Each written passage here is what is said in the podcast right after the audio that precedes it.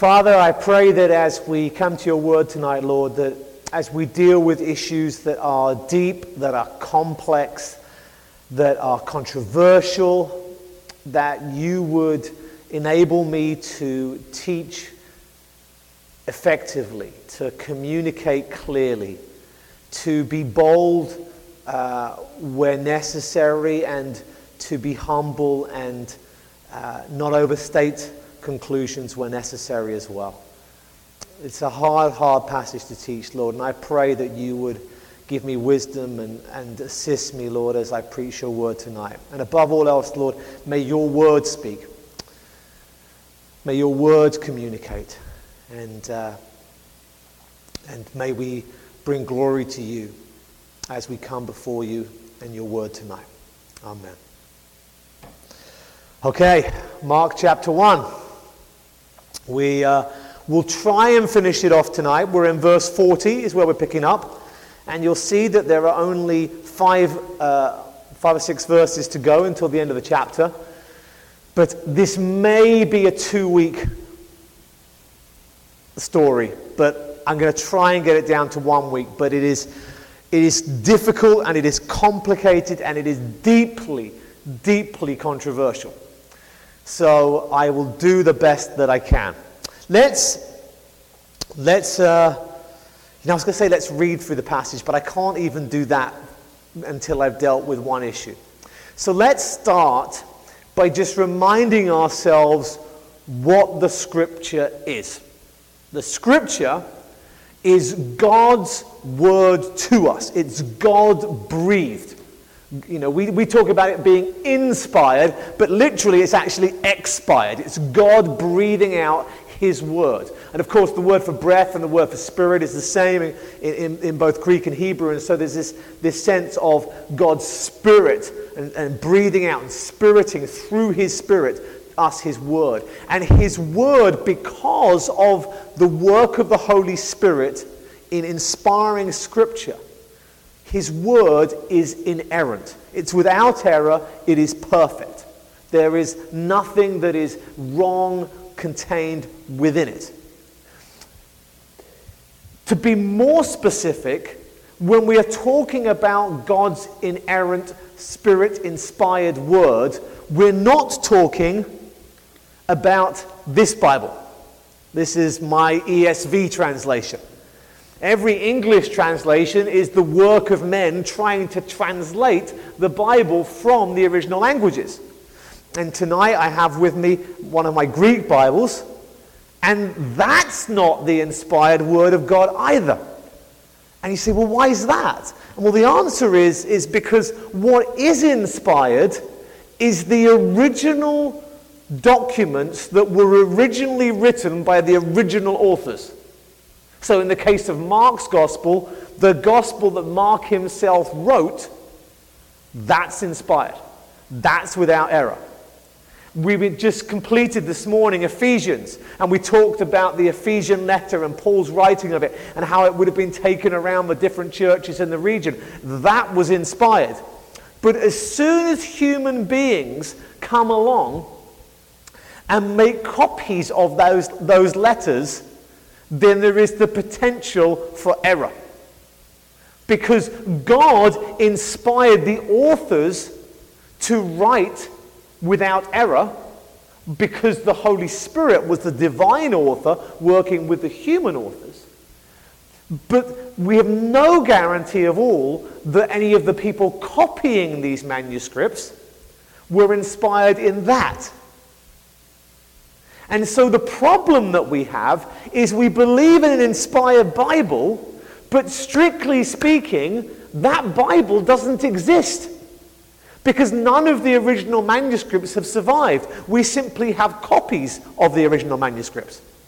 Now, I say all of this Partly because I think it's good for you to know this stuff, and for someone who believes in the Word of God and someone who, who can walk you through this, who's a friend of the Word, to tell you this stuff rather than you being told by someone who's an enemy of the Word and wants to use it to, to somehow take you away from trusting in the Bible.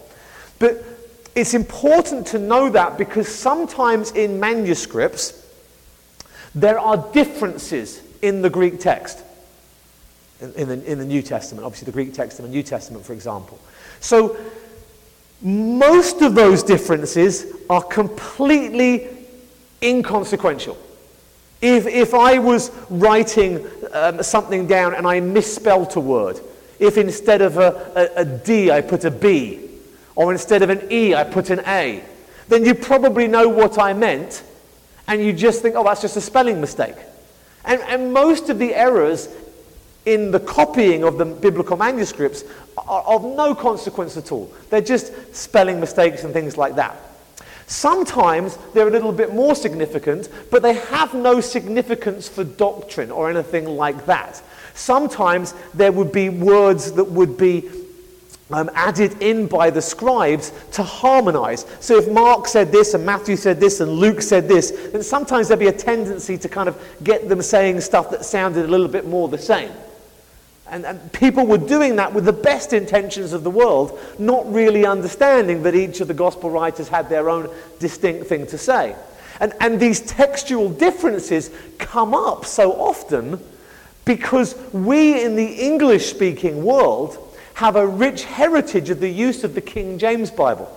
And when the King James Bible was written many centuries ago, there was a certain number of Greek manuscripts that had been discovered. And those manuscripts were used to translate into English. But since then, there has been a multitude more manuscripts discovered, and many of them older from a wider geographical region, and therefore most manuscripts, to, most modern Bibles today will have differences from the King James, uh, because simply they're working with a larger number of Greek texts. The New King James was a revision of the King James and didn't change the manuscript evidence. And so that tends to differ. And so you get these differences between King James and New King James and other modern versions. There are some in the, some churches that will tell you that the modern versions are somehow heretical because they've taken things out of the Bible. And that is just, not only is it ridiculous, not only is it borderline cultic, it, it's, it's a nonsensical logical argument because it's just circular reasoning. The King James is right, this Bible's got something that's missing, therefore it's taken it away. Well, why not the King James has added it? You know, it's just a, it's just a circular argument. So, so there are these differences between the texts. We're going to have to deal with this in Mark's Gospel because in the Bible there are two large passages that we're very familiar with on our English Bibles that don't exist in the oldest and most reliable manuscripts. In John's Gospel, the story of the woman who was caught in adultery is one of them. And the other one is the ending of Mark's Gospel. So when we come to the end of Mark, a long, long time down the line, we'll deal with that. Now, why am I telling you all of this today? Because in the passage before us today, we have one word that is different in different Greek manuscripts. Okay? So let's have a look at the story now with that said, and I will tell you where the manuscripts differ on a very crucial point. Verse 40 A leper came to him, imploring him, and kneeling, and, and, and kneeling said to him, If you will, you can make me clean. Now, we have this leper approach Jesus. We've seen in the previous passages that Jesus has shown his authority to heal and Jesus has shown his authority to cast out demons. One thing I didn't note at the end of last week's sermon, and I admit freely it's because I hadn't considered it until I was doing further reading this week, but he goes away last week to pray in a quiet place. And he goes to a quiet place to pray. Everyone's looking for you. They come and find him. Everyone's looking for you. And he said to them, and this is the result of his quiet time of prayer and solitude Let us go to the next towns that I may preach there also, for that's why I came out. And he went throughout all Galilee, preaching in their synagogues and casting out demons. Now, the thing I didn't note last time, which is very intriguing, is he's been preaching a bit. He said that's what he's going to do. And then he healed, And he cast out demons, well, cast out demons first and then healed. And now everybody's like, wow. And so all these people who have demons and all these people who are sick are coming to him. And he's like, we need to go out from here. And I need to go out and I need to preach. And he says, I'm going to preach and cast out demons. And what retrospectively is really noticeable is he doesn't say heal. And what's very interesting, apart from this story now, there's an absence of healings coming up in the next few chapters until a crucial point. It's almost as if Jesus has decided in his time of prayer that he needs to go out and preach rather than being this guy who's a doctor and everyone's bringing people to come. Can you heal this person? Can you heal that person? Rather than that, he's actually got a job to do. And everybody wanting to be healed is distracting to a degree from the preaching that he's supposed to be doing concerning the kingdom. And I can understand why the casting out of demons might be necessary because everything we've seen about demons so far indicates that they're very good at interrupting preaching. And so, if you want to preach and be heard, then you need to cast out the demons so they don't interrupt your preaching. So, I can understand that. But it seems as if it's, it's possible and I'm going to I'm going to use this word a lot of times tonight. I tentatively conclude, because there's so much in this passage I'm not very sure about, I tentatively conclude that perhaps the omission of healing at the end of verse 39 might be deliberate. And that might be a little bit of a clue as to what happens and why it happens here with the leper. Okay? So let's just have that in the back of our mind. Jesus has shown his power to heal, he's shown his power to cast out demons, and he's going to go out now and he's going to preach and cast out demons. But they've noticeably missed out healing, and there doesn't seem to be much indication of him doing that in the next chapter or so. Bear that in mind. Now this leper comes to him. This isn't somebody bringing the sick. This isn't him healing lots of people. There is a leper who specifically comes to him and implores him and kneels and says, If you will, you can make me clean. And then we're told Jesus was moved with, and this is where we have our questionable word. And most modern translations, the vast majority of translations, say that Jesus was moved with pity or with compassion. He was moved with pity or he was moved with compassion. That is not heretical, it's not wrong, it's perfectly normal, and it's indeed what we see Jesus being motivated by in other gospel accounts. So it's absolutely fine, right? The problem is, is that there is one significant Greek manuscript, very old one, that says that Jesus was moved with anger. With anger. So the leper approaches him, and in one Greek manuscript, it says that the approaching of this leper affected Jesus, and he emotion, he, Jesus in, in all the gospel stories, he emotionally reacts to situations. And in most manuscripts, it says that he was moved with compassion or pity, but in this one manuscript, it says he was moved with anger. Now, it's interesting that we also have some Latin manuscripts, which are much later, that are translations from Greek manuscripts that say anger as well. And that's not an issue of different Greek words because the word's been translated now into a different language. So there obviously were other manuscripts as well that said anger. Now, the vast majority of manuscripts say compassion. So most versions have always gone with that. But what is interesting is when you read the commentaries, the more academic and scholarly commentaries, is most scholars are actually now starting to say that they think that the original was that he was moved with anger. Now, let's just, I don't want to give you a lesson in textual criticism. Textual criticism is the study of the various manuscripts trying to ascertain which one, the, which one represents the original that was written by the, the author. But the number one question with textual criticism that you need to ask is this Why would somebody change it? Why would someone change it? And to me, with textual criticism, it's the most important question, right? If there's a spelling mistake, well, you've got a reason why it's different. Sometimes they would read and they would come to a line and they'd repeat the same line or they'd miss out a line, uh, you know, and a whole bunch of words are missing, and then you've got a reason. Sometimes, um, sometimes there are words that sound the same. And sometimes when people copied manuscripts, they did so in a larger room where someone dictated to them rather than them looking, and they copied a word down with a wrong spelling because it sounded the same. You've got a reason. Okay? Now ask, consider this question in your minds, okay? If you come across a manuscript that says that Jesus came across this, this leper comes to Jesus and that Jesus was angry, that's got to look really strange. And it makes perfect sense to think, well, that's not right. And to change it to compassion.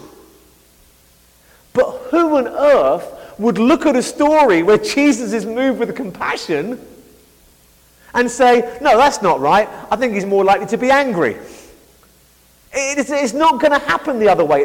And, and that's why so many scholars today think that Jesus was moved with anger, even though there's very few manuscripts that say that, because there's no reason for anyone to change it to anger. But there's a lot of reason for someone to change anger to compassion. So when we weigh up the pros and cons of the argument, the manuscript evidence is strongly in favor of compassion. That's what we call external arguments. But the internal evidence, what's in the Bible, strongly suggests that anger was original. Mostly because there's no reason to change it to anger. The other thing that's very interesting is the same story is related in Matthew's Gospel and in Luke's Gospel. I think it's Matthew chapter 8 and Luke chapter 5 off the top of my head. But in those accounts, it doesn't say that Jesus was moved with compassion. It doesn't say that he was affected at all. Most scholars think that Mark wrote first. If Mark said that they were moved, that he was moved with compassion, then we'd expect Matthew and Luke, who talk about Jesus being moved with compassion elsewhere in their Gospels, to copy that part as well, to take that part of the story with them. But if, if Mark said that move with anger, that would be a reason to leave that alone and not to copy that. So there's good evidence internally to suggest that Jesus was moved with anger. And then when you read these commentators, these scholars who say, looking at the evidence, I think Jesus was probably moved with anger. And then you say, okay, why was he angry? Then generally speaking, they haven't got a clue. they, they don't know. And the fact that they don't know is the strongest argument that he was angry. Because if it was an obvious answer, then it wouldn't stick out and it wouldn't be a need to change it. So I'm going to presume, tentatively, as a couple of Bible versions do, not many, just a couple of them, I'm going to, um, and, and some of your Bibles might have it as a footnote saying some manuscripts say, other Bibles don't. But I tentatively, and by the way, when I say I've come to this conclusion tentatively, it's not because I haven't spent time on it. I started studying this years ago. I've been fascinated by this passage for, for several years. I've read the arguments for, I've read the arguments against, I've toed and froed. I've gone, no, I think it's anger. No, no, no, I think it's compassion. No, no, no, I think it's anger. And I read another article, no, no, I think it's compassion. And I've really shifted on this a lot over the years. And having to teach it tonight and knowing it was coming up, I've kind of had to come to a decision. And I tentatively think that it's anger. And I think that looking at the text more broadly has encouraged me in that.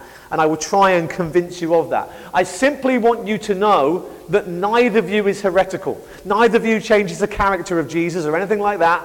It, it's just I think it's just an interesting issue to, to wrestle with.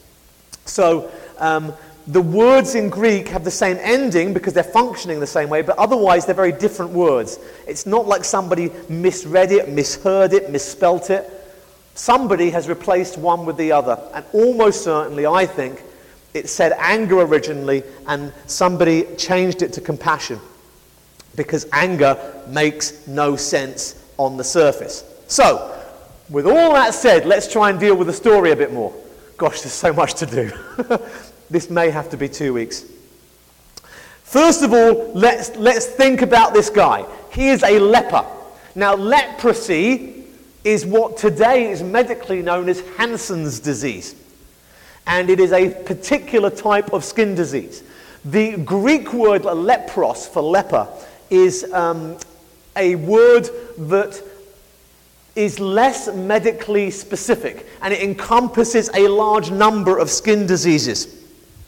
And if you want to, with me briefly, turn to the book of Leviticus, we're going to see that the, the Mosaic law had a lot to say about leprosy, these various skin diseases that come under the heading of leprosy.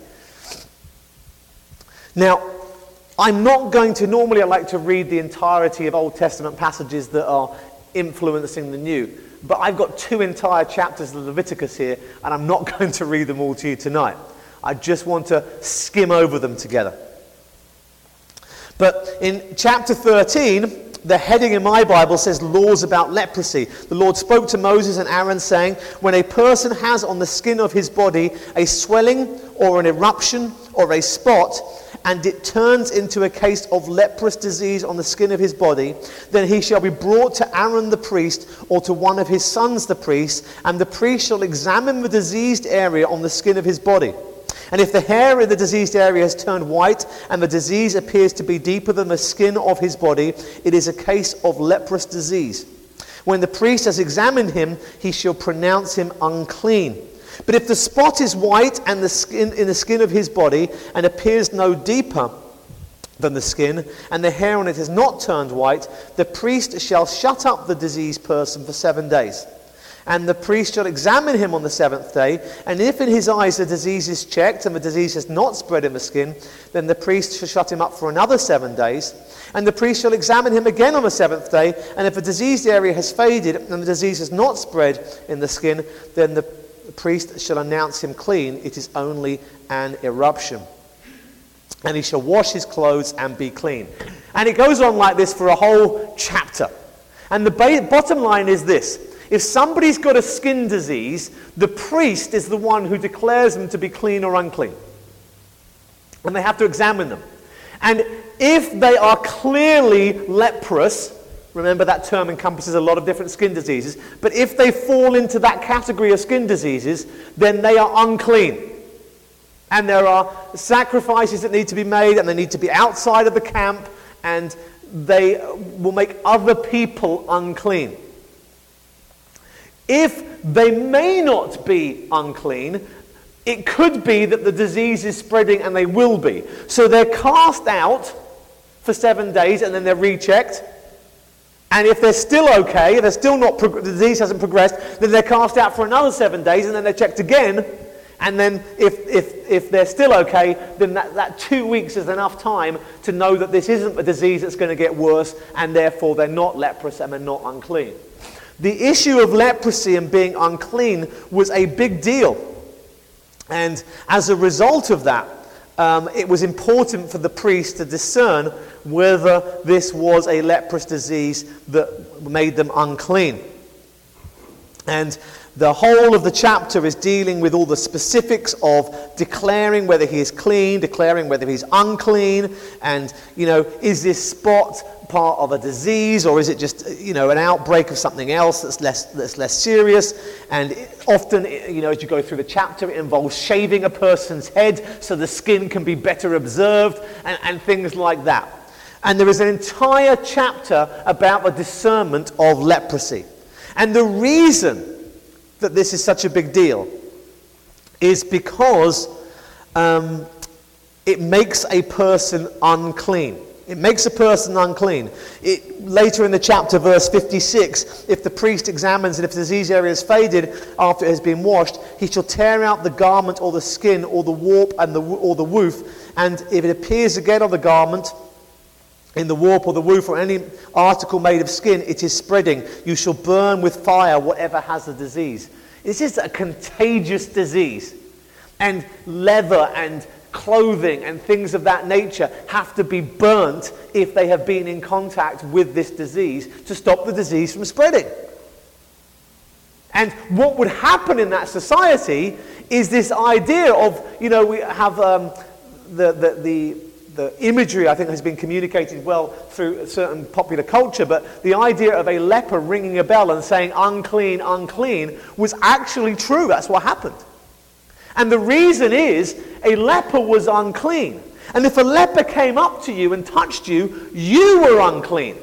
And then you'd have to go to the priest and they cast you out for seven days and wait to see if you develop developed disease before we knew whether you were unclean or not. And you would have to do some ceremonial cleansing and washing and what have you because, you know, if they touch your clothes, you'd have to burn your clothes because you could become unclean because of this leper. It was a serious situation. Now, keep half a finger there because we're going to come back to Leviticus later. But looking back at Mark's gospel, I think that this really paints the picture. The leper comes to Jesus. So here's Jesus preaching and casting out demons, and a leper comes to him. Now, when we last saw Jesus, there were many who were being healed, and it said in verse 33 the whole city was gathering at the door. Now, if we're going to take my tentative conclusion, he's not doing as much healing right now. He's not doing a healing ministry as such at this stage now. Those crowds may not be as bad, but he's still going to have a big following. This is the guy that speaks to demons and they'd go. This is the guy who teaches with authority like nobody else. He is gathering crowds. So when we're told that a leper comes to him, that leper is somebody who is, is ostracized from society not because of religious bias of the Pharisees, but because the law of Moses says that they're unclean. Now, I wish we had time to turn to all of these passages, but consistently in Scripture, we see leprosy as being something that is put upon somebody because of their sin. In the book of Numbers, we have in chapter 12, we have the story of Miriam rebelling against Moses and her being struck with leprosy as a result. When we have Naaman, the Assyrian who was healed from leprosy, we have the servant of Elisha going after him to gather some payment for that healing that Elisha re- re- refused to take. The servant goes back and takes some of that money and when Elisha know, you know, confronts him over this, the servant is struck down with leprosy because of his sin. And again in uh, Second Chronicles and uh, chapter, I might just turn to that one. You, you stay where you are. I'll just turn there for you. But in Second Chronicles chapter 26, verses 16 to 21, we have the story of King Uzziah who was a powerful king who did amazing things and was victorious in battle.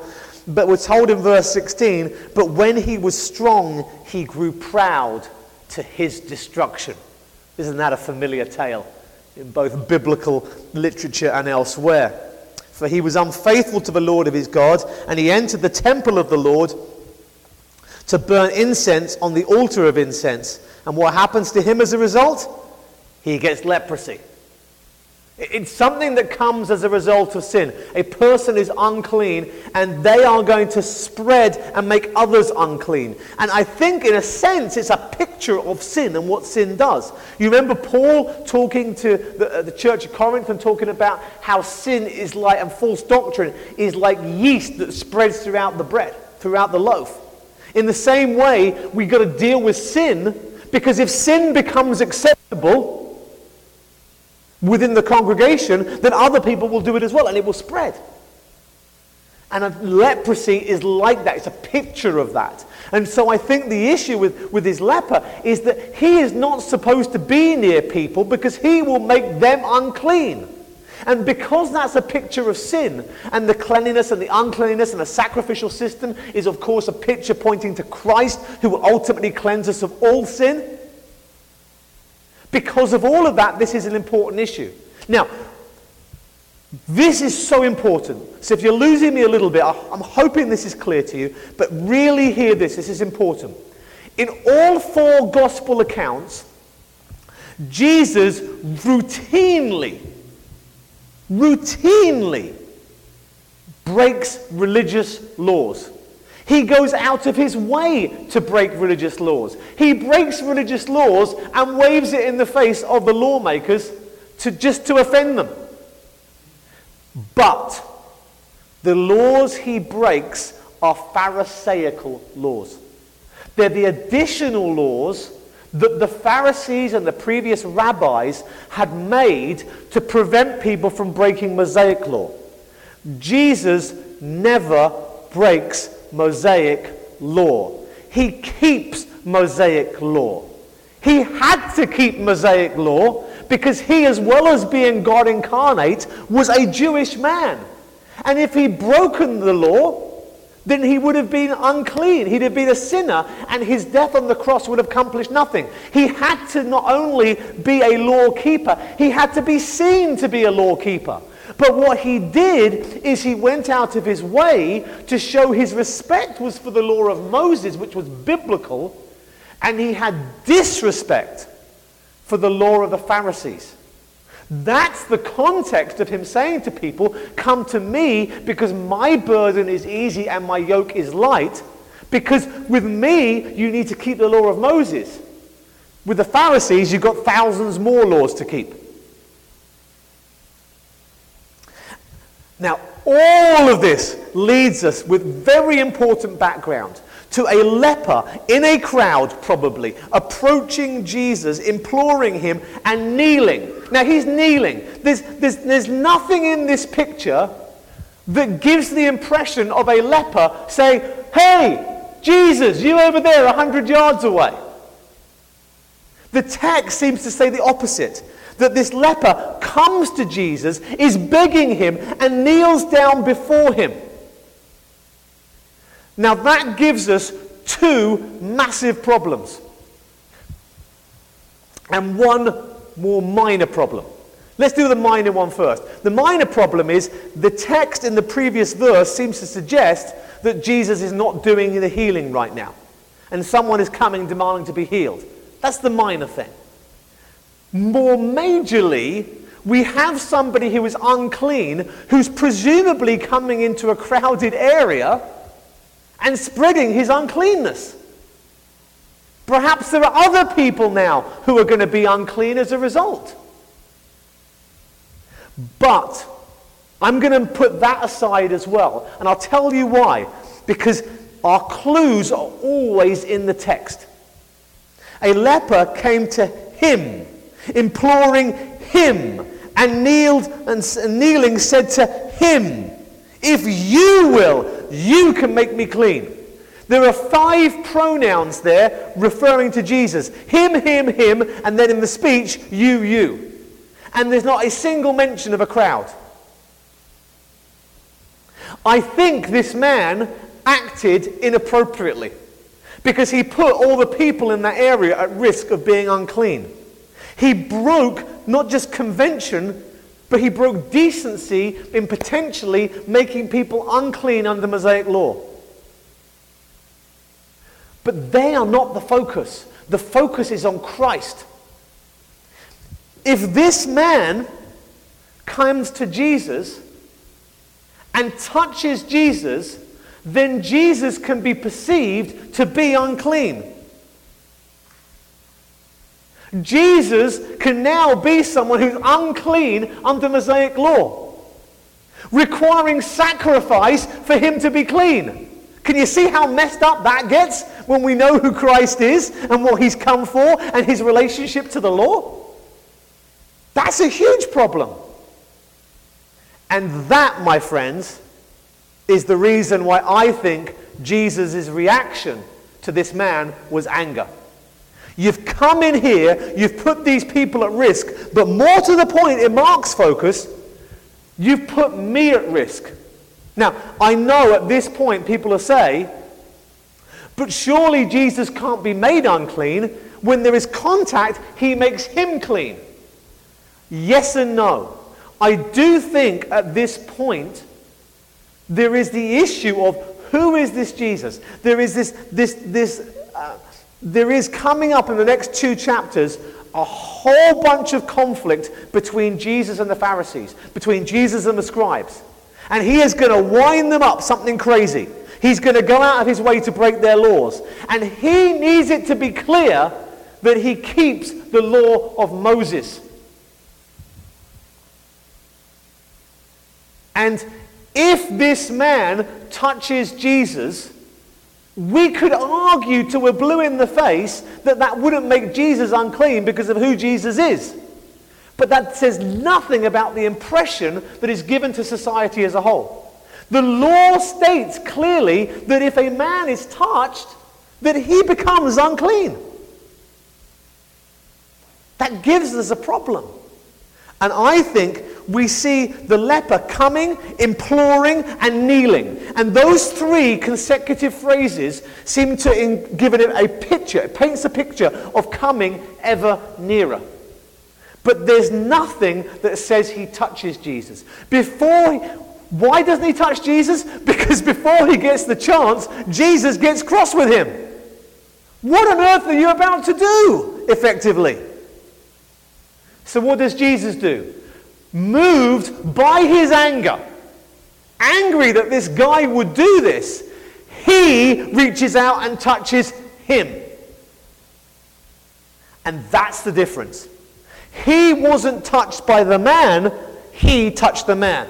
And that to me is the crucial difference in this. He stretched out his hand and he touched him and he said to him, I will a response to if you will, do you desire? Yes, it is. I, yes, yes, he says, I do desire. Be clean. And so Jesus touches him and takes away his leprosy. And by Jesus initiating that act, it takes away the implication of Jesus getting knocked and him becoming unclean. No, he reaches to pass his cleanliness onto the unclean man rather than the unclean man to pass on his uncleanliness to Jesus, even if it's a question of perception. And that's then what happened. And immediately, the leprosy left him and he was made clean. Now, for us to understand the significance of this, we have to go from Leviticus 13 to Leviticus 14. And so when we go back to Leviticus and we go to chapter 14, it says, The Lord spoke to Moses, saying, This shall be the law of the leprous person for the day of his cleansing. So, chapter 14 is dealing with what you do when a leprous person is clean, has been cleansed. And there are sacrifices that need to initially be made. He shall be brought to the priest, and the priest shall go out of the camp, and the priest shall look. Isn't that interesting? Here's somebody who's claiming to be clean, and he can't come into the camp and say, It's all right, I'm clean. He's got to go out of the camp. The priest has to go out of the camp to check him, because the guy can't come into the camp in case he's not clean. That's how serious it was about not spreading. And the priest shall look, and if the case of leprous disease is healed in the leprous person, the priest shall command them to take for him who is to be cleansed two live clean birds, and cedar wood, and scarlet yarn, and hyssop. And the priest shall command them to kill one of the birds in an earthenware vessel. And, and, and so there's, this sacrifice that's made. For even for the claim of healing, there's a sacrifice that has to be made. And um, the live bird, um, they dip the live bird in the blood of the bird that was killed in the fresh water, and he shall sprinkle it seven times on him who's to be cleansed of the leprous disease. So even if you're healed, you've got to be cleansed in the sight of the law. So even if you say, I've been healed, they come and they check, and before they make any decision, they come and they take this bird, they kill it, and they use the other bird to sprinkle the blood, and you're uh, sprinkled with this blood and this is the way in which ceremonial cleansing is begins. And he is to, who is to be cleansed shall wash his clothes and shave off all his hair and bathe himself in water, and he shall be clean. And after that he may come into the camp, but live outside his tent seven days. And on the seventh day he shall shave off all his hair from his head and his beard and his eyebrows, and shave off all his hair, and he shall wash his clothes and bathe his body in water, and he shall be clean. So, in other words, He has this cleansing ceremony. He seems to be clean. Then another seven days have to be wait to make sure it's gone. He shaves off all of his body hair, even his eyebrows, to make sure there's no signs of this disease still. And then on the eighth day, verse 10, he takes two male lambs without blemish and one ewe lamb a year old without blemish and a grain offering of three tenths of an ephah, and then it goes on. And there's this entire process of sacrifice that has to be done if a person has been healed of leprosy. And it involves unblemished lambs. And we know who that's pointing to, right? So there's this whole sequence of events, and it goes on, and as the chapter progresses, it then deals with, well, what happens if you're poor and you haven't got enough money for these lambs? Because lepers aren't going to be working a good job at that period of time, are they? So, so, so what are you going to do about getting lambs? And so there's, there's an alternative for people who are poor. And there is an entire chapter of scripture of 57 verses not a short chapter, that says, This is what you do when you're healed from leprosy. How many people were healed from leprosy? Well, let's go through them. There was Miriam in Numbers, but it is argued, and I, again, I have to tent, I use that word again tentatively. I tentatively conclude because the chronology in Numbers doesn't completely, it doesn't follow on from Exodus and, you know, and Leviticus. They kind of have to be harmonized to some degree. But I think that Miriam's leprosy happened before the law was given. In which case, she wasn't under this law. Right? What about Nahum, uh, Naaman, rather? He, he goes to, to, to Elisha to be healed, and Elisha says, Well, go wash yourself in, uh, in the uh, Jordan. Like, Why do I want to go there? Dirty Jewish river. I'd much rather go to my own rivers. They're much nicer and cleaner. And his servant says, No, no, you need to go and do it. So he does it and he's healed. Right? Well, why doesn't he then have to go and make sacrifices? Answer He's not a Jew. He's Syrian. He's a Gentile. He's not under the law. And then, as I've told you already, Elisha's servant goes after him. When Elisha refuses payment for the healing, Elisha's servant goes after him and says, Hey, hey, hey, how about a little bit of that money? And he gets a bit of the money and he comes back and Elisha says, Where have you been? He says, I haven't been anywhere. What are you talking about? And Elisha says, I was there in spirit. I know what happened. And the leprous disease goes on him. And it goes on to his children, to the next generation, under Old Covenant. But there's no healing. And what about Uzziah, who we talked about in Second Chronicles a moment ago? What about him when he got given leprosy? There wasn't any healing. In fact, I don't think there's a single example in the Bible from the time that this law, Leviticus 13 and 14, was given, until the time of Christ, that a single Jewish person under that law was healed of leprosy. In other words, you've got an entire chapter of Scripture that was, had no purpose and was never used.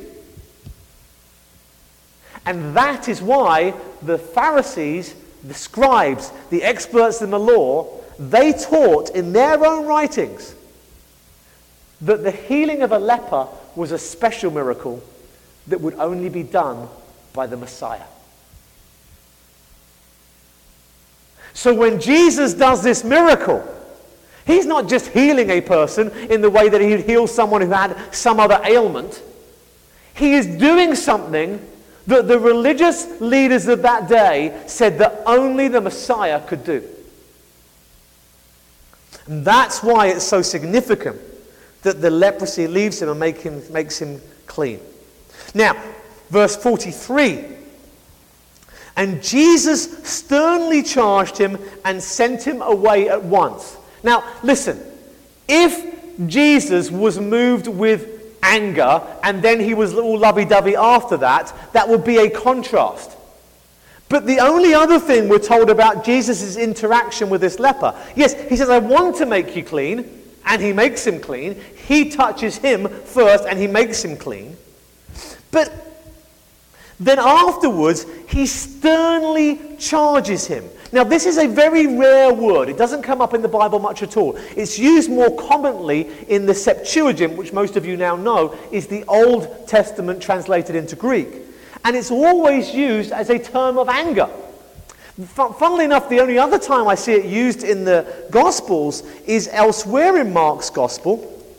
And I'm going to just turn there now and again, you don't need to, I'm just going to read it very briefly. But in, uh, in chapter 14 of the Gospel, Jesus is anointed while he's at the house of Simon the leper, and a woman comes with an alabaster flask of ointment of pure nard, very costly. And she broke the flask and she poured it over his head. There were some who said to themselves indignantly, Why was this ointment wasted like that? This ointment could have been sold for more than 300 denarii and given to the poor. And they scolded her. That is the same word in the Greek as Jesus here sternly warning this leper. So the word that they use, the word Jesus uses here, is the same word that later in the gospel is used to scold someone who in their mind has wasted a whole bunch of money. So this is another term of anger. It, was, it literally refers to the snorting of a horse's nostrils. Ever seen a horse snort from its nostrils?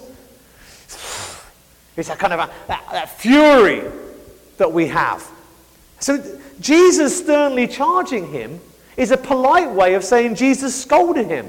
Jesus told him, told him off, so to speak. He's not telling him off for what he's done, but that same word is being used to say, now make sure you do this. So that's why the term is, is translated here in my version as sternly warned him, because as opposed to chapter 14, where it says scolding, that's talking about something that's been done, whereas Jesus here is referring to something that he must do or, mustn't do. And so it's a warning. It's, it's saying the same word, but in advance of something rather than after something. So again, it's another word of anger. And just to wrap it up, he sent him away. The term for send away is literally cast out. It's the same word that was used of Jesus casting out demons, the same word used for Jesus being cast out into the wilderness. It's this powerful fighting word of, of, of being thrown out. So Jesus speaks to him really harshly and throws him out.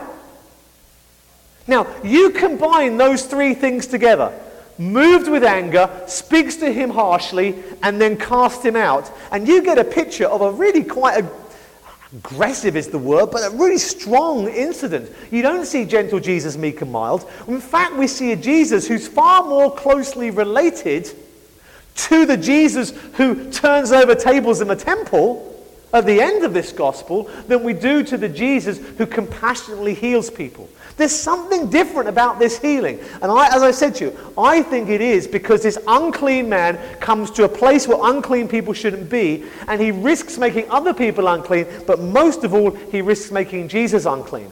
But this second part of anger is very much tied up to what he needs to do now. Jesus charges him sternly, sends him away, and says to him, See that you say nothing to anyone but go, show yourself to the priest, and offer for your cleansing what Moses commanded for a proof to them.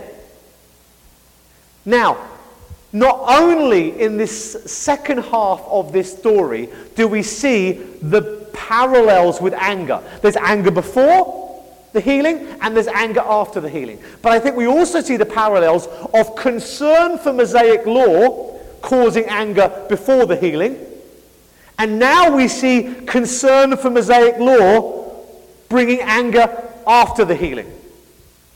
What he says to him is, don't go around telling people. Now, if you were a leper, you're outside the camp, you beg for your food and your money, and you ring a bell and shout unclean so that nobody comes too close to you. And then suddenly you're clean. You're going to be a happy chappy. Are you not? If that happened to you or to me, we want to go and tell everybody immediately. And Jesus knows that the man wants to do that because he's going to be happy at being healed. But there's more to it than that. He already knows from the man approaching him and the way he approached him that this is a man who is not concerned about the things of God.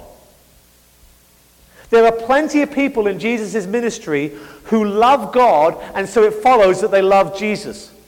But there are plenty of people in Jesus' ministry who don't really care for God, but they like the fact that there's a guy who does miracles and turns, turn, you know, multiplies fish and loaves and, and, and heals people and casts out demons, and they want to see that show. And this guy has shown us already in his approaching of Jesus that he's not concerned about the law. And so Jesus says, Now look here, pal. And I'm obviously very loosely paraphrasing here with all my tentative conclusions thrown in. But if I'm right on those conclusions, he's essentially saying, Look, pal, I can tell that you're not bothered about the law of Moses. But this is important. You need to not rush off and tell people because the law requires you, Leviticus chapter 14, to do stuff now that you've been healed. Now, that may not be important to you. I know it's not important to you. You've shown me that it's not important to you. So I am telling you really firmly now, I've just healed you. I've done what you wanted. Yes, I want to heal you and I have healed you. But you really need to go and do this. Very firmly, snorting he tells him this. Why? Show yourself to the priest and offer for your cleansing what Moses commanded, that's Leviticus 14, for a proof for them. We are now having a transition from the introduction of Jesus' ministry, healing, um, casting out demons, showing his authority, to the point where that authority that has now been proven in chapter 1 will be the authority that will give him the authority to go and speak to those religious leaders and say, You are wrong. This is what God says. He's done that a little with, with his teaching with authority in, in earlier on this chapter, but he's now going to go and break their laws. He's going to go and do things that they think is sinful, like healing people on the Sabbath. And he's going to go break their laws. And before he does that, he needs this guy to go to them and say, I've been healed of something that you said only the Messiah could heal. He wants him to show in his healing, in his cleansed state, to show that Jesus is the one who has authority to do the things he's going to do in the next two chapters. It's essential that they see this. Because when he turns up and says, I was healed, they've got to say, What do you mean you're healed? How did this happen? Jesus healed me. They've then got to, because they've got to keep the law, whether they like it or not, they've got to make the initial sacrifice. And then they've got seven days of thinking about it, wondering whether this person really is the Messiah, before they then go back, shave this guy of all his hair, discover that he is healed, and have to sacrifice an unblemished lamb.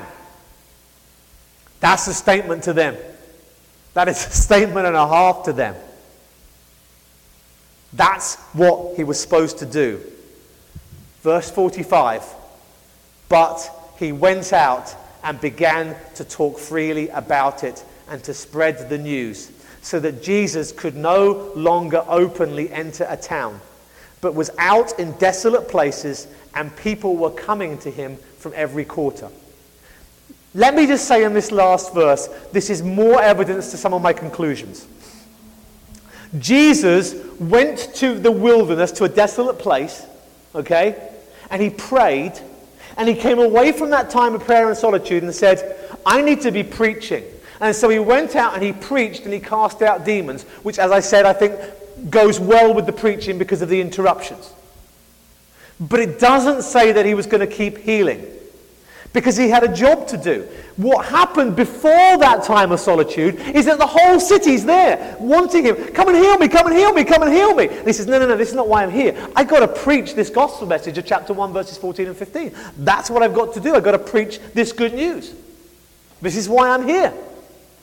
And this healing, which he's happy to do, which is, shows his authority, which is part of the whole picture, is nevertheless a distraction and a hindrance to that ministry.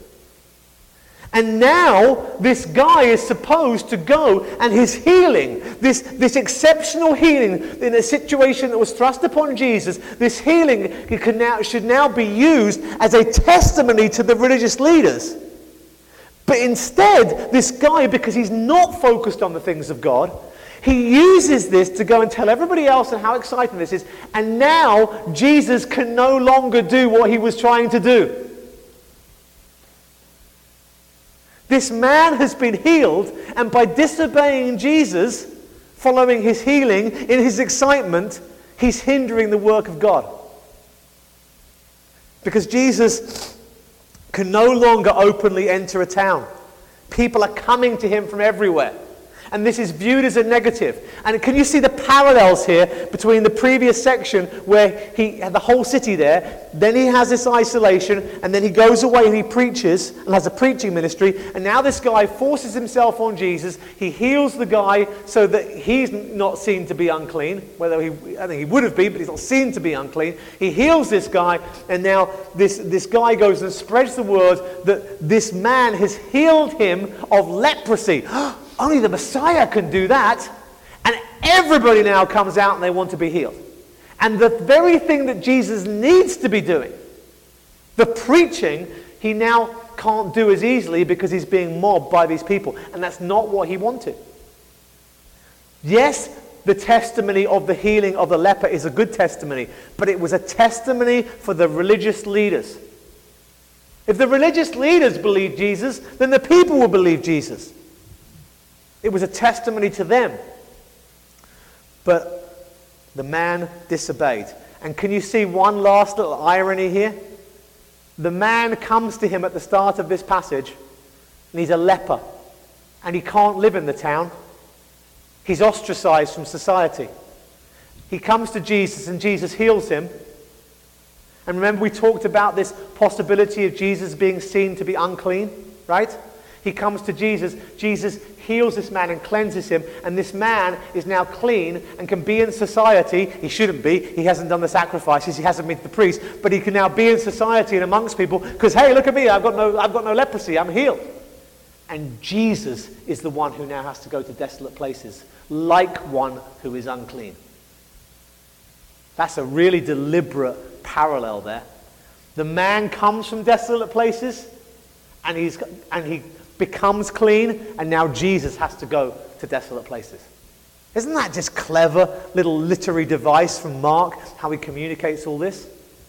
So hopefully, in showing you all of this, I've made a good case for Jesus being angry. Initially, it looks like a ridiculous situation, but when you see it in the flow of the context of Mark, when you see it in the, the broader context of leprosy and the law of Moses, and when you see how Jesus responds afterwards, then I think it makes perfect sense. But I can also see why the ancient scribes were really shocked by it and felt the need to change it, and why, when people made copies, they went with the newer version because it was an easier one for them to swallow. And the fact that it shocked them is the whole point. This is a story that's supposed to shock us.